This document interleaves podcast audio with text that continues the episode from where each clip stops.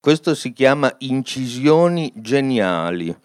Quando avevamo 14 anni all'incrocio tra Viale Medaglie d'Oro e Viale Muratori avevano messo uno di quei primi semafori per pedoni che avevano un tasto e una placca con scritto premere il pulsante e attendere l'avanti.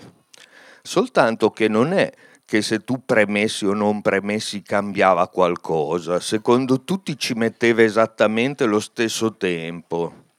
Comunque, dopo qualche mese, un anonimo ci aveva scritto premere il pulsante e attendere il Messia. Che